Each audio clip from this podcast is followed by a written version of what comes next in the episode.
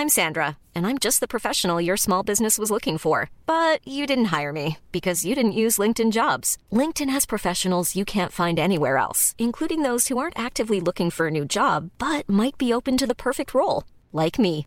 In a given month, over 70% of LinkedIn users don't visit other leading job sites. So if you're not looking on LinkedIn, you'll miss out on great candidates like Sandra. Start hiring professionals like a professional. Post your free job on linkedin.com/people today. Hey, it's Ryan Reynolds, and I'm here with Keith, co star of my upcoming film, If, only in theaters, May 17th. Do you want to tell people the big news? All right, I'll do it. Sign up now and you'll get unlimited for $15 a month in six months of Paramount Plus Essential Plan on us. Mintmobile.com slash switch. Upfront payment of $45 equivalent to $15 per month. Unlimited over 40 gigabytes per month. Face lower speeds. Videos at 480p. Active Mint customers by 531.24 get six months of Paramount Plus Essential Plan. Auto renews after six months. Offer ends May 31st, 2024. Separate Paramount Plus registration required. Terms and conditions apply if rated PG. Millions of people have lost weight with personalized plans from Noom, like Evan, who can't stand salads and still lost 50 pounds. Salads, generally, for most people, are the easy button, right? For me, that wasn't an option. I never really was a salad guy. That's just not who I am. But Noom worked for me. Get your personalized plan today at Noom.com.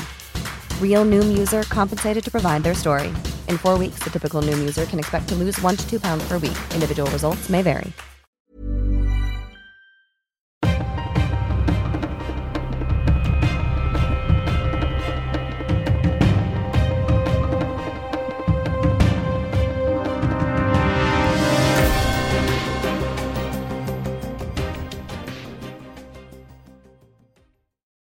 Så, då säger vi än en gång hej och eh, mycket varmt välkomna till ett nytt avsnitt av dagens Juridikpodden. Inspelningsdatum, vi skriver den eh, 18 oktober, sent på eftermiddagen. William Eriksson heter jag och med mig precis som vanligt, det är du, Stefan Wahlberg. Hur är läget?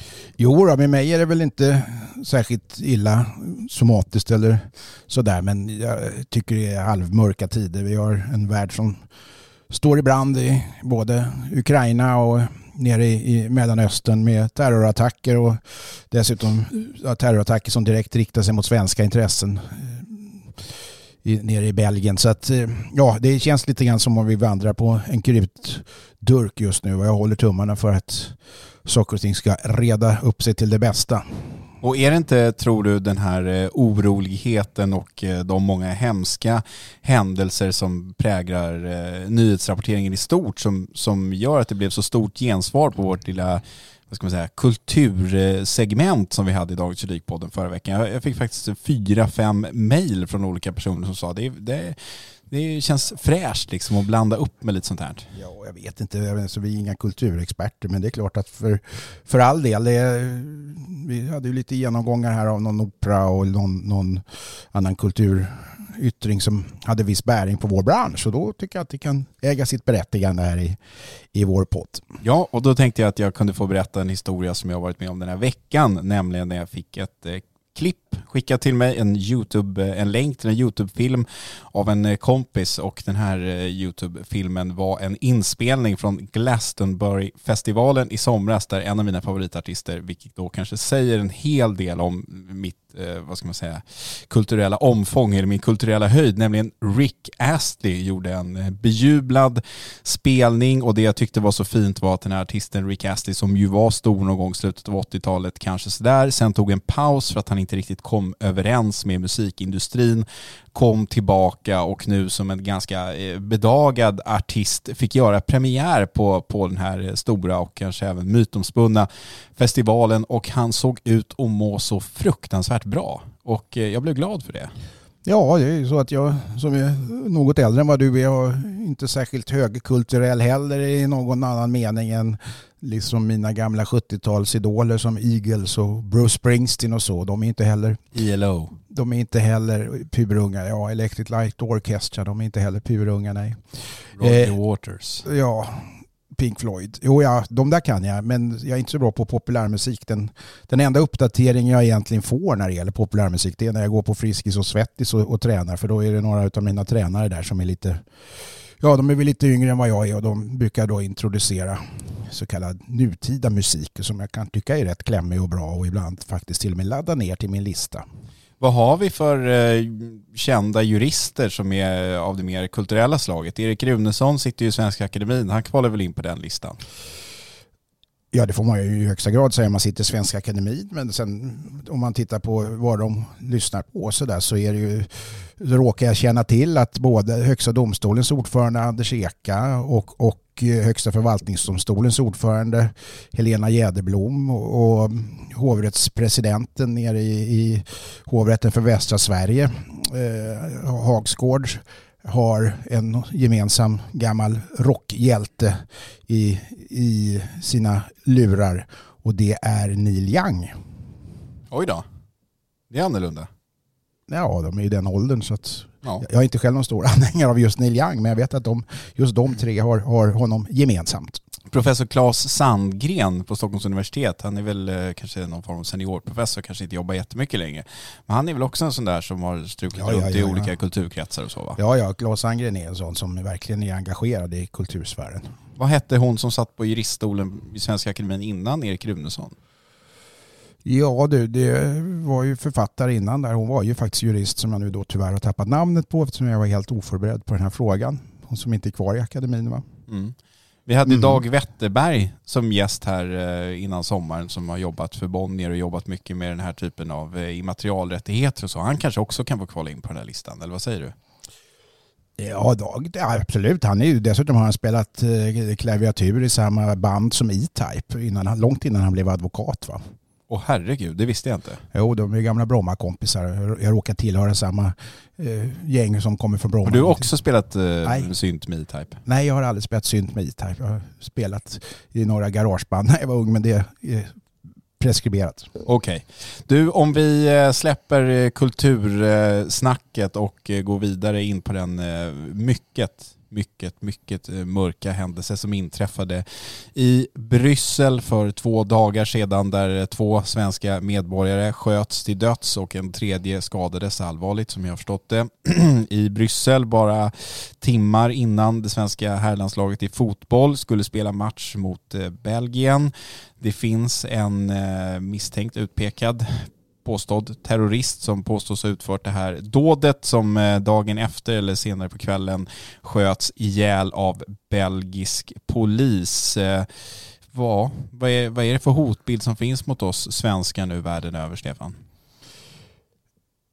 Ja, det framgår ju både av politiska toppskiktet och till, till stor del av då säkerhetstjänstens, den svenska säkerhetstjänstens eh, uttalanden efter det här om att, eh, att eh, det finns en ny bild av Sverige och svenskarna där ute i världen som inte ser ut som den gjorde för bara några år sedan och att det här har lett till att hotet har ökat inte bara mot Sverige utan också emot svenskar ute i världen.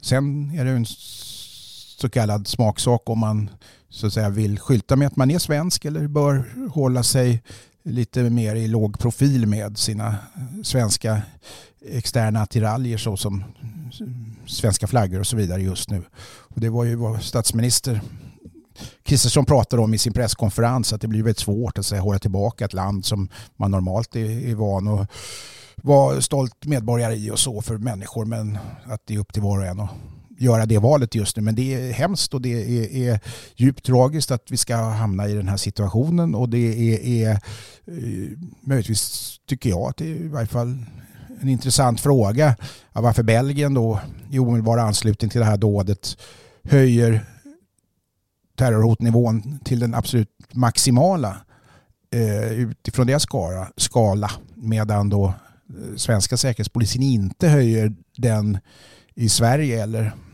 eller mot, mot svenskar då. då. Jag, jag vet inte riktigt svaret på, på den här frågan. Jag tycker bara att den är intressant eh, och jag vet att skalan inte är framtagen för att egentligen vara en publik eh, barometer utan snarare för att vara en intern eh, barometer kring hur myndigheter och sådär ska förhålla sig till terrorhotet. Men ja, jag tycker ändå att den frågan är intressant. Men frågan är relevant i allra högsta grad och eh, tror att det skulle kunna vara så att går man upp till så att säga den högsta nivån, nummer fem då, eller på den här skalan, att det mer eller mindre skulle kräva att vissa myndigheter går upp i någon form av stabsläge, att det liksom börjar närma sig, ska jag inte säga krigssituation, men alltså att det skulle vara så många saker som kickar igång att man det går inte i det här läget. Att det skulle kunna finnas den typen av orsaker till att man inte väljer att höja terrorhotnivån i Sverige? Jag tror att man kan säga så här att ju högre upp på terrorhotskalan du kommer och det är generaldirektören för Säkerhetspolisen som fattar det här beslutet. Va? Desto, alltså, ju högre upp du kommer desto trögare blir det för att gå upp ett steg. Eh, det vill säga Går det från fyra, där vi befinner oss idag, till fem så får det då högst sannolikt långtgående konsekvenser rent förvaltningsrättsligt eller i varje fall förvaltningsmässigt kanske jag ska säga. Eh, därför att som du säger vissa myndigheter måste anpassa sig efter det eh, och vidta vissa åtgärder och om inte annat indirekt så tror jag att det förpliktigar. Det vill säga skulle någonting inträffa och någon myndighet som har ett ansvar för att det som då inträffar skulle förhindras och den myndigheten inte har vidtagit åtgärder som står i paritet till då i det här fallet en femma på terrorhotskalan så skulle det vara mycket allvarligt att, att man då inte har gjort det. Och indirekt så följer då att det sannolikt skulle innebära som du säger, vissa, att vissa åtgärder vidtas och vissa säkerhetsnivåer eh, passeras som säkert både ekonomiskt kostar mycket och personellt kostar mycket och, och innebär prioriteringar som kanske i förlängningen skulle innebära att andra åtaganden till och med får läggas åt sidan. Och så att säga, samhället skulle inte kanske fungera på samma sätt. Nu är det möjligtvis något långtgående här i mina Eh, i mina spekulationer, men så kan det vara. Nu är det så här att nyheter generellt sett åldras ganska dåligt i den tiden vi lever i nu, men jag tycker ändå att det kan vara värt att nämna att vår chefredaktör Erik Tagesson har gjort ett eh, skickligt grävarbete under dagen idag, alltså onsdagen och eh, nu på eftermiddagen kunnat rapportera att Eh, den här misstänkte Brysselterroristen då för 11 år sedan dömdes i Sverige eh, för eh, narkotikabrott, grovt sådant tror jag, med, för innehav 100 gram kokain och sen även ytterligare innehav i någon bostad där han bodde och sådär. Så det finns ju en Sverigekoppling också på det sättet. Han har alltså bott här i Sverige och, och avtjänat fängelsestraff i Sverige. Ja, och frågan är om det är då han har byggt upp det agg mot Sverige och svenskar som han nu då i någon radikaliserad form har, har utövat i form av dödligt våld.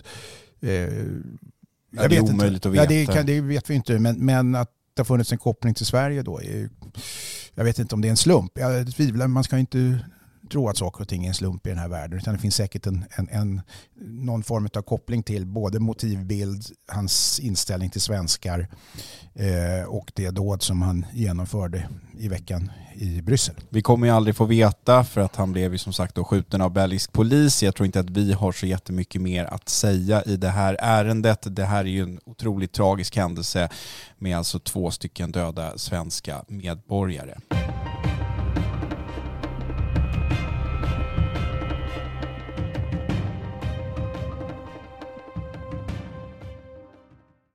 Vi lämnar det misstänkta terrordådet i Bryssel, Stefan, och rör oss eh, flinkt, lätt och smidigt över på ett av dina absoluta favoritområden, nämligen det här med p-böter och eh, kommunala trafikregler som är någonting som håller dig vaken om nätterna om jag inte är helt fel underrättad. Visst är det Nej, inte riktigt, men det har jo, blivit, men nästan. Ja, det har ju blivit en, en del av den här mm, sfären som jag har ägnat mig åt eftersom jag tycker och har sagt så många gånger tidigare att den så kallade vardagsjuridiken och det som drabbar, eller berör ska jag säga, väldigt, väldigt många människor dagligdags i, i många gånger under, underskattas och nedvärderas i, i, i Sverige.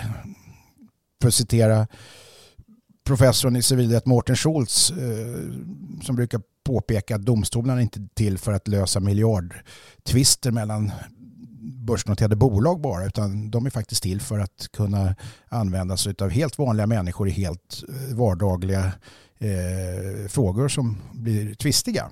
Och det har jag också tyckt och helst kan man naturligtvis inte behöva gå till domstol utan kunna göra upp sånt här i bästa, bästa välmening utanför domstol. Men om man måste gå till domstol ska man hamna där. Och när det gäller just parkeringsböter så är det ju en sån fråga som jag som bekant själv har inte bara engagerat mig utan drivit ett antal ärenden som pilotärenden och dessutom vunnit i, i, med framgång i, i domstol.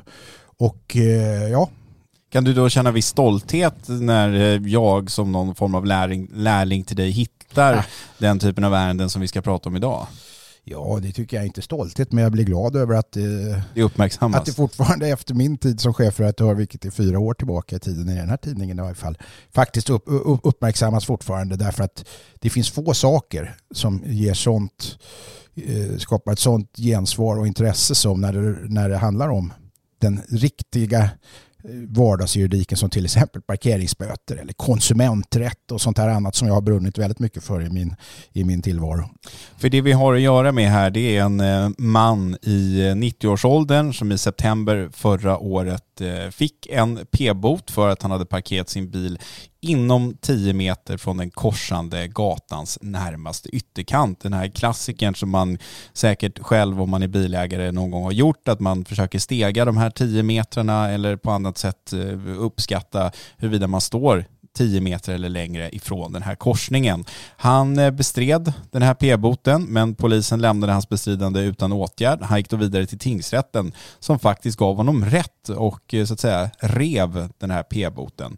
Eh, för grejen var att den här korsningen som det hänvisades till, det var nämligen en gågata och då ansåg tingsrätten att nah, det ska inte betraktas eh, som en körbana på samma sätt som om det hade varit en helt vanlig gata.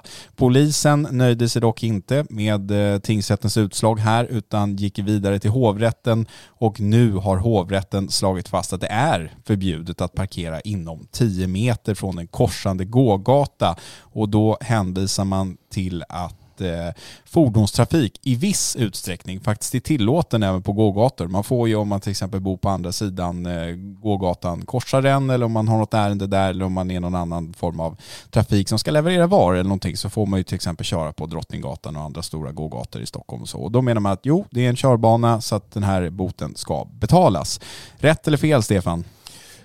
Eh, jag tror att, jag vill bara tillägga en sak där, att hovrätten har naturligtvis eh, själv tyckt att deras utgång av målet inte är, är så självklar som den Eh, möjligtvis kan framstå som i, i, i, ett sånt här beslut utan faktiskt använt den så kallade ventilen som uttryckligen och självmant från hovrättens sida innebär att, att den tappande parten här, det vill säga privatpersonen, har möjlighet att överklaga till Högsta domstolen vilket man normalt inte har i, i den här typen av ärenden om inte hovrätten medger det. Detta är inte samma sak som att HD kommer bevilja PT, vill jag understryka. Men man får överklaga i alla fall. Ja, därför att frågan är naturligtvis intressant eftersom man gör i hovrätten en betydligt mer strikt bedömning än vad tingsrätten har gjort. Tingsrätten har tittat, som jag förstår det, till ändamålet med bestämmelsen och 10 metersregeln är ju tillkommen för att främja trafiksäkerheten. Det vill säga du kör ut en korsning eller är på väg att köra ut en korsning och måste därför ha fri sikt så det inte kommer en bil i full fart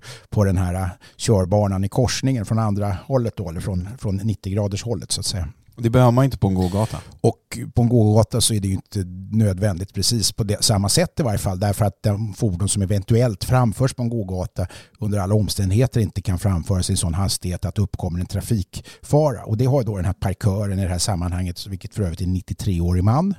Eh, han har tyckt att den där 10 metersregeln kan inte gälla just i en gågata. Och eftersom då, ska vi säga, liksom definitionen, eller lagen säger ju att, att egentligen inte från en korsande väg, utan säger från en korsande körbanas närmaste ytterkant och det gäller 10 meters regeln.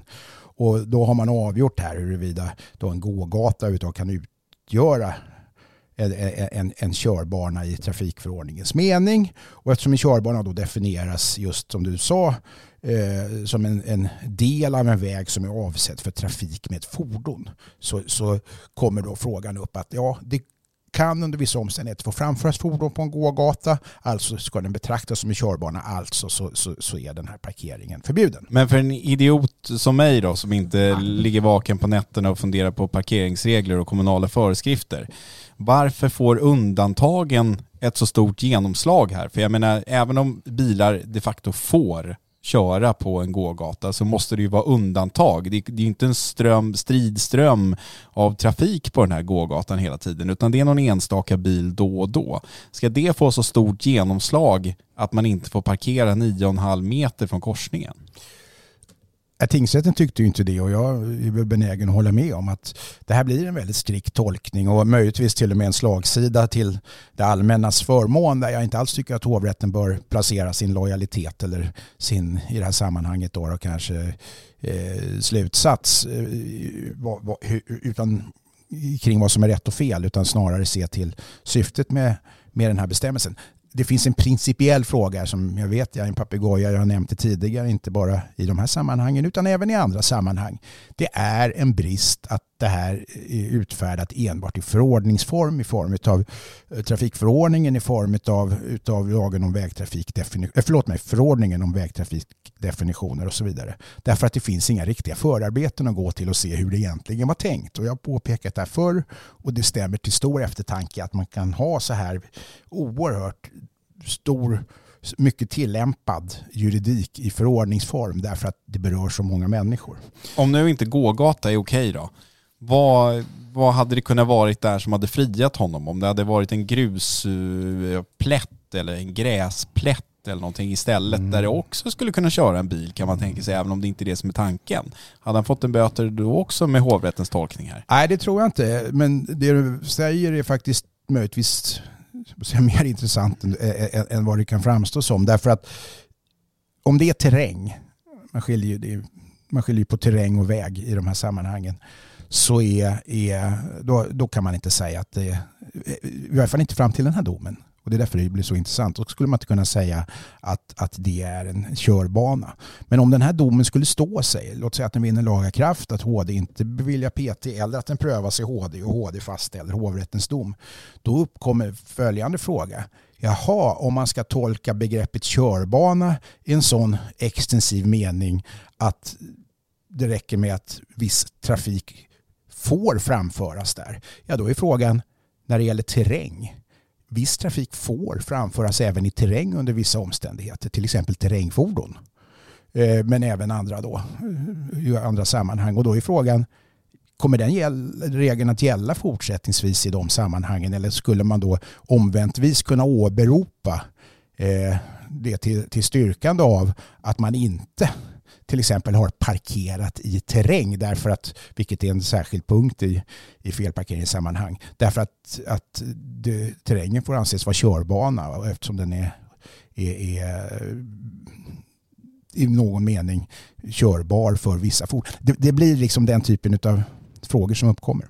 Tror du det är många andra poddar som kan leva sig in Nej, så här starkt inte. i den här typen av Nej, frågor? Jag tror inte det och jag hoppas att det inte heller är någonting som jag ska behöva ligga sömnlös över. Men det är, än en gång, det är, det är frågor som jag tycker är väsentliga att diskutera lika väl som, som att vi ibland pratar om straffrättsligt väldigt grundläggande och viktiga principer och ibland om sånt här som nebis in idem och konstiga saker om insolvensrätt och sådär så ska man inte undan uttrycka den här typen av vardagsjuridik. Så var det med den saken. En sista fråga då bara. Om du säger, vi, vi har pratat om körbana här och den definitionen är ju ganska viktig. Vad går liksom gränsen för när en väg eller en plats där man kan föra en bil inte längre ska betraktas som en körbana. Låt säga att flera bilar har kört upp en gräsmatta så att man har liksom bildat någon form av väg till en avlägsen plats. Är det en körbana då? Ja, alltså, ja, jag har själv vunnit ett par ärenden som rör en plats här. Jag har vunnit i hovrätten eh, i, i borta vid Odenplan, en adress som heter Spelbomskans torg om någon nu är intresserad. Där, man, där jag faktiskt fick då eh, parkeringsanmärkningar utfärdade för just parkering i terräng och där hävdade ju då eh, stan och polisen att det utgjordes av terräng. Men eh, det blir ju rent larvigt därför att det är en plattsatt, alltså en, en, en, en med plattor eh, försedd yta för förvisso torghandel men det är som jag påpekade i domstolen nedsänkt kantsten i trottoaren just i syftet att man ska kunna köra in med fordon där om man till exempel ägnar sig åt torghandel. Och Gjorde du det då? Nej, men det innebar att det inte var terräng. Det innebar att definitionen för terräng så att säga, föll platt till marken och det i själva verket var väg. Därför att det var i, det var i ordningställt för fordonstrafik och därför så vann jag de här två casen. Det är många år sedan nu men det är bara för att ge en illustration av att problemen inte alltid är så lättlösta som de möjligtvis kan framstå som. Du har helt rätt i. Du, låt oss eh, lämna parkeringsjuridiken, slänga på en eh, jingel och sen så ska vi prata om ett intressant ärende där SAS har gjort en riktig miljonblunder och nu tvingas betala hela 800 000 kronor till en familj som strandades på Svalbard under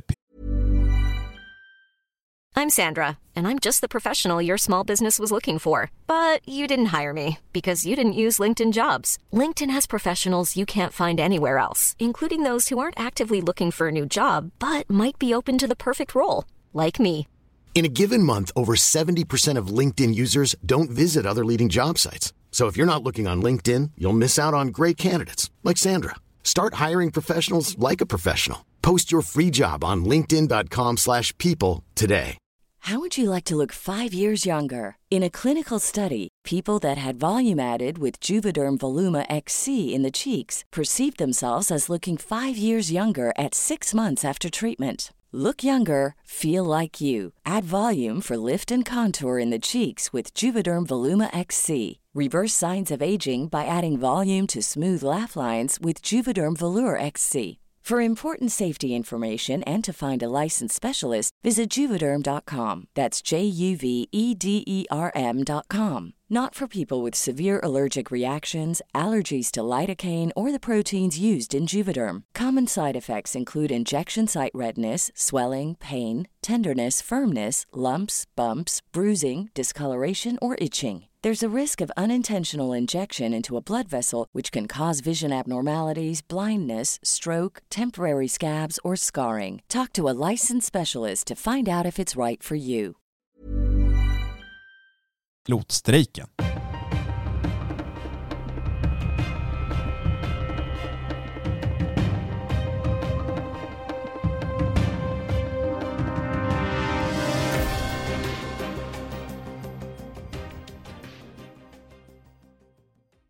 Ja, för vi har gjort ett eh, eget litet, ska inte kalla det avslöjande, det är att ta i, men en, eh, vi har skrivit om ett intressant fall. En eh, polsk familj på tio personer med, jag tror, tre till fyra underåriga, alltså barn som var ute och reste under förra sommaren på Svalbard och sen inte kunde komma hem med det här SAS-flyget som de hade bokat till följd av den här mycket uppmärksammade pilotstrejken som jag tror varade i drygt två veckor eller knappt två veckor. Den höll på ganska länge i alla fall.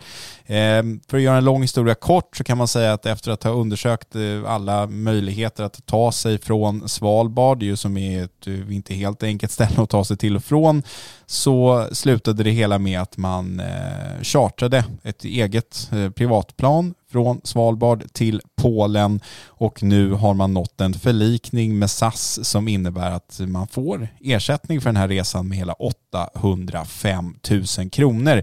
Jag tror att det är någon form av rekordbelopp. Jag har all, åtminstone aldrig sett att ett flygbolag har betalat ut så här stora summor till en privatperson för enligt den här EU-förordningen. Jag vet inte om det är en rekordsumma, men det är extremt stora pengar. Tilläggas eh, ska väl också göras att efter att den här familjen hade stämt SAS och försökt få eh, ersättning för det här inställda flyget så betalade deras eh, kundtjänst faktiskt rutinmässigt ut över en miljon kronor till den här familjen och då tvingades SAS genstämma, alltså stämma tillbaka den här familjen med hjälp av en advokatbyrå där man krävde tillbaka de här pengarna och hävdade att det rörde sig om en misstag företagsbetalning. Så det är liksom dubbla fel här på något sätt. Vad säger du om det här ärendet, Stefan? Ja, det är fascinerande. Det är inte enbart eh, den här passagerarförordningen på EU-nivå som spelar in, utan det är ju vanlig civilrätt i grund och botten. Men det som är intressant är ju faktiskt att man då som i alla uppkomna, ska vi kalla det för rättsliga tvister eller behöver inte ens vara rättsligt utan det räcker med att det uppkommer en tvist mellan olika parter. Trots allt har en skyldighet att, att eh, eller låt säga att det har blivit ett fel i någon form av avtalsförhållande. Då. Eh, det behöver inte ens ha blivit tvistigt hur det ska lösas men då har man ju någon form av skyldighet från respektive parts sida att eh, här, både försöka komma så nära vad man har avtalat som möjligt och framförallt minimera den andra partens eh, kostnader. Va?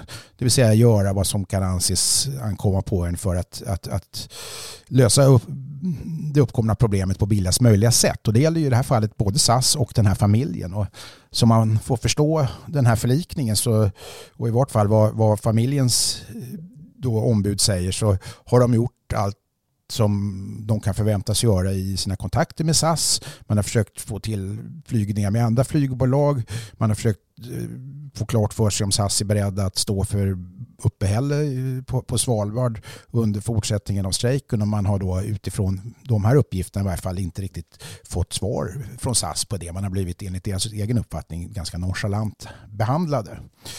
Och då uppkommer frågan till slut, är det då rimligt att chartra ett eget privatjet för en miljon, eh, eller vad det nu handlar om, eh, närmare en miljon, för att ta sig från Svalbard? Ja, uppenbarligen så har SAS advokat från Mannheim Svartling, om jag inte minns fel, som, som har SAS, ansett att det fanns en överhängande risk för att de skulle tappa målet i domstol eh, och därför tyckte att vi ska nog försöka få en förlikning till stånd här. Och eh, det är inte osannolikt att man i domstol hade tyckt precis så som, som familjen tycker och som förlikningen eh, till sin huvudsakliga del så småningom då ger uttryck för. Du ska inte på något sätt eh, liksom recensera SAS bolagsstruktur men jag menar det var inte så länge sedan här, det var väl två veckor sedan som man gick ut och berättade om det som händer nu, att man ska ta sig av börsen och man har haft stora ekonomiska problem och sådär. Eh, den här historien bygger ju liksom på två olika delar men man tycks inte haft något kontrollsystem för vad en liksom utlisad kundtjänstmedarbetare i en annan del av världen är så att säga bemyndigad att fatta för beslut när, när kundtjänster kan besluta att betala ut över en miljon kronor till en kund. Alltså de flesta företagen om man har en mellanchef som ska attestera en faktura så brukar det vara en beloppsgräns på typ 50 000 kronor. Här pratar vi miljonbelopp. Ja det är helt märkligt men det är, det är ju sannolikt någon form av förbiseende om man nu ska kalla det för det. Ja men förbiseende, det finns inga förbiseenden. Det här är ju ett multi nationellt företag. Det, det, är inga förbiseenden. Det är ju liksom elektroniska nej, nej. datasystem och, och, och, tekniska spärrar. Det, det, här är ju inte ett handhavande fel. Det här är ju en brist i deras organisation. Det är uppenbart ju. Ja, och det har man nog sett över efter det här. Det vill säga man har nog sett över beloppsgränserna för vad kundtjänst har möjlighet att, att, att attestera och eller utanordna rent praktiskt i, i betalningar i sådana här sammanhang. Hur, tror, hur det har gått till kan man bara spekulera kring. Jag har möjligtvis, möjligtvis en helt egen spekulation kring att, att det här beslutet är så vet jag fattat inte tillkommit i, inom Sverige utan man har lagt ut det här på en utländsk eh, aktör. Ja, jag tolkar det som det också. Ja, och att, att eh, man helt enkelt inte har full koll på vad valuta, hur många nollor det är på svenska kronor och sådär. Så man Samtidigt ska jag säga, jag, jag har ju läst det här mejlet från kundtjänsten där man då meddelar eh, den personen i den här familjen och det juridiska ombudet då att man kommer att betala ut och där är ju beloppet angivet i både euro och SEK så att säga så att det framgår ju tydligt där att man ändå har gjort den omräkningen. Men min teori är att det är nog inte så många som har krävt SAS på så här mycket pengar. Att man aldrig har behövt fundera på den saken. Att, ja, det är klart det kan vara något större resesällskap eller någonting som har köpt ett stort antal biljetter, men då är det ju liksom andra regler med paketresor och sånt som kickar in. Det kan ju vara så att det är aldrig någon privatperson som har krävt en miljon kronor.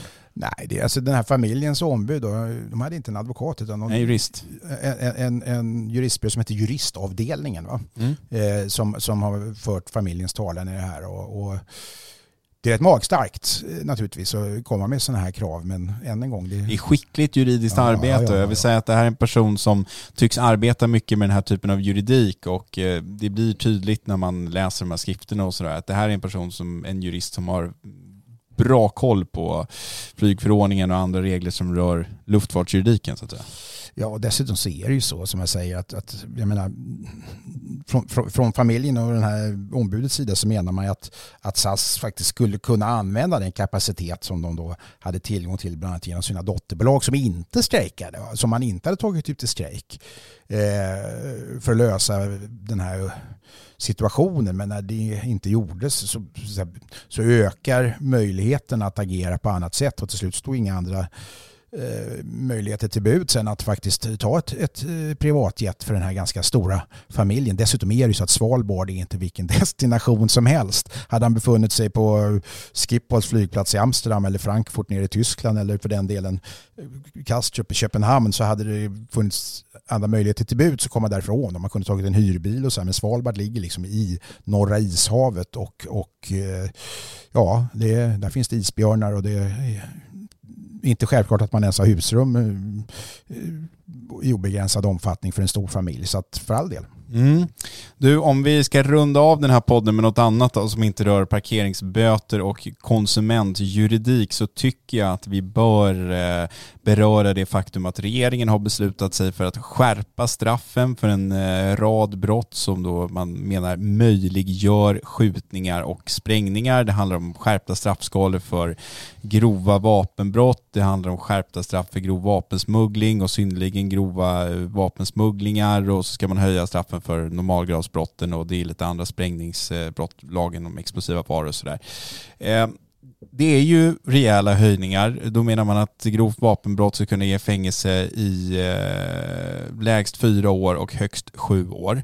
Men en fråga som eh, slår mig och som jag har funderat på och som man ibland hör andra människor föreslå. Skulle man inte, för att kunna få slut på skjutningar, kunna höja upp straffen för vapenbrotten ännu mer? Skulle man, vore det orimligt att säga så här att ett, ett grovt vapenbrott, det ska ge 15 års fängelse? Eftersom det tycks ju vara ett av de största problemen eh, när det kommer till gängkriminaliteten idag, tillgången till vapen. Ja, alltså det, det, så kan det vara. Men alltså, då landar vi till slut i en, slu, i en politisk slutsats som att alltså straffvärdet i någon mening kommer att urholkas av att det blir en devalvering i slutändan. Alltså jag tror, vild chansning, men jag, jag, tror inte att det är osannolikt. Nu har jag garderat mig väl här. Att det till exempel i lagrådsremissen kommer i varje fall väckas någon form av principiella, om inte invändningar så i alla fall diskussioner kring att den som ertappas med ett, låt säga ett eller flera skarpt laddade automatvapen eh, på en väg Eh, faktiskt kan få ett högre straff, till och med ett betydligt högre straff än om man ertappades efter att ha använt vapnen för att, och till exempel råna en butik eh, eller råna en värdetransport. Va? Det vill säga att när vapnen väl kommer till användning så kommer det eh, kanske att konsumeras då av gärningsbeskrivningen av att man har höjt livsfarligt vapen och därmed så är det det man döms för. Jag tror att den typen av invändningar kan komma i, i lagrådsremissen. Men å andra sidan straffskärpningar, straffnivåer är politiska frågor, inte juridiska frågor. De ska tillämpas och, och, och, och ut, utdömas i domstol. I den meningen är det juridik, men vilka nivåerna vilka nivåer vi ska ha är eh, ingen jurist som så att säga, kan göra anspråk på att ha eh, bättre kunskap kring än en, en säga, den politiska viljan att höja straffnivåerna. Och det tror jag är väldigt viktigt att understryka just de här sammanhangen. Det är alltså inte fråga om komplicerade rättsfrågor, det är inte fråga om, om ens bevisfrågor utan det är fråga om, om, om ett, ett, straffvärde som så att säga, motsvarar ett, en, eh, Eh, ett skyddsbehov som i det här fallet framhålls av de politiska krafterna för att få slut på det vi ser i princip dagligdags, nämligen skjutningar och sprängningar i Sverige. Och det kanske är effektivt. Nej, men jag är den första att erkänna att jag, tycker, jag, jag, tror inte på idén om att man hela tiden ska skärpa straffen för alla typer av brott för att precis som du själv sa, det finns en risk att man devalverar och till slut så är det liksom livstid för alla tänkbara brott. Men om man skulle sikta in sig eh, no pun intended här då, så att säga, på, just på, på vapenbrotten eller på någon typ av brott och skärpa straffen rejält där och man ser att vi har ett stort problem med skjutningar. Det finns en stor tillgång till illegala vapen. Många av de vapen som används saknar legalt användningsområde. Och om man då ertappas med att ha ett vapen som helt saknar legalt användningsområde, som man inte kan använda för att jaga, som det inte ens går att få licens för, skulle, man inte, skulle inte det kunna vara ett alternativ åtminstone att fundera på att skärpa straffen ännu mer för något sånt typ av brott? Säkert. Det, det är säkert så. Jag, jag, jag, säger inte alls emot det. Samtidigt så vet man ju att just den här typen av brott eh, där är inte bara straffnivåerna de kan vara avgörande men de är inte en, enkom avgörande. Utan du har Nej även... men det skulle kunna bli, om man, skärper, om man säger så här, det, det är 12 års minimistraff för grovt vapenbrott. Då, då Ja. börjar det kännas ordentligt Ja, alltså. men, men för att det ska kunna få en avskräckande effekt och nu är, är det väldigt så här kriminologiskt svävande. Det vi pratar om just nu är spretigt även inom kriminologin men man kan säga att upptäcktsrisken har en stark inverkan även här på huruvida ett sådant högt straff skulle vara förebyggande i de här kretsarna.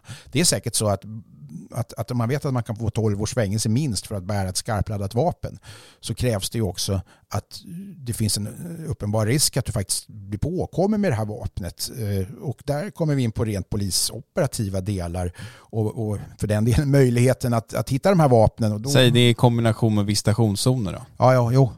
Om, om vi bortser från de principiella invändningarna mot, mot visitationszoner. Utan Om vi bara skulle jag säga att Ja, nu men skulle vi bara servera polisen bättre möjligheter på ett silverfat här. om man anställde ytterligare tusen poliser som enbart skulle arbeta med grova vapenbrott och gav dem obegränsade möjligheter till tvångsmedel, då tror jag att det skulle få effekt om man samtidigt höjde minimistraffet till 12 års fängelse för att nu gå på den, den hypotetiska linje som du instiftade. Ja. Ja, men- min tanke var bara att det känns som att jag tror inte alltid så mycket på straffskärpningar, men om vi nu befinner oss i den situationen där vi har extremt stora problem med skjutningar så skulle det kunna vara en idé att skärpa upp de här straffen rejält om man ändå ska skärpa dem. Sen fattar jag att det finns ett stort problem i Sverige. Vi har väldigt många jägare som har eh, licenspliktiga vapen, som har licens på dem. Jag tycker absolut inte att den som har missat att förnya sin vapenlicens med en dag ska, ska, liksom ska dömas efter samma straffskala. Men det blir ju liksom eh, konsekvensen av att om man skulle genomföra ett förslag som jag nu har lagt fram.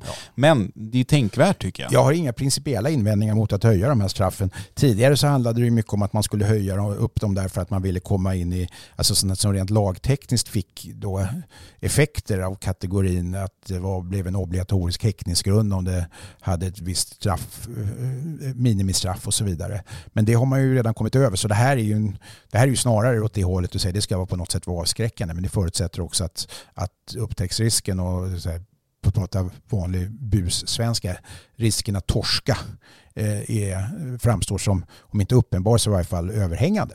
Mm. Som en sista, sista avslutning så ska jag bara nämna att jag på Twitter under förra helgen fick en del påpekanden från en flitig lyssnare som heter Erik Lakoma.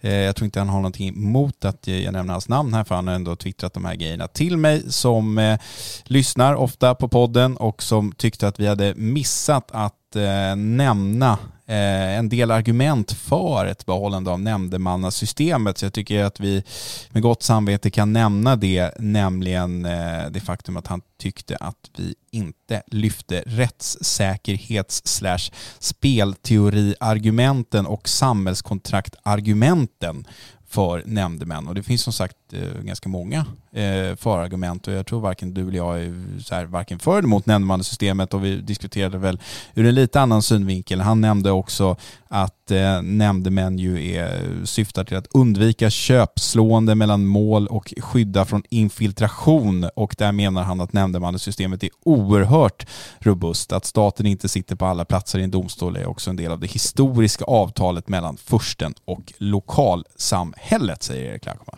Bara en allra sista invändning, eller inte invändning, men ett in- litet inlägg. Jag hittade inte namnet på en tidigare akademiledamot i inledningen av den här podden. Nu kommer jag på det som en blixt från klar himmel. Hon heter väl Sara Stridsberg som är författare, före detta akademiledamot och jurist om jag inte minns fel. Härligt. Då har vi nämnt eh, flera jurister med starka kopplingar till kulturen. Vi har pratat p-böter, vi har pratat det hemska terrorbådet i Bryssel, vi har pratat privatplan och vi har pratat om skärpta straff för vapenbrott. Det är en rejäl spridning, tidningen hagelsvärm om jag ska göra mig lite lustig med tanke på vapendiskussionen som vi har tagit med i dagens podd. Fortsätt lyssna, hoppas vi. Stort tack för alla som mejlar oss mellan avsnitten. Har ni inte gjort det så kan ni göra det nu. Podden att dagensjuridik.se eller william.eriksson med k2s att dagensjuridik.se så ska vi svara och eh, besvara frågor och annat som kommer. Trevlig helg säger vi på återhörande nästa vecka, då med gäst. Hej!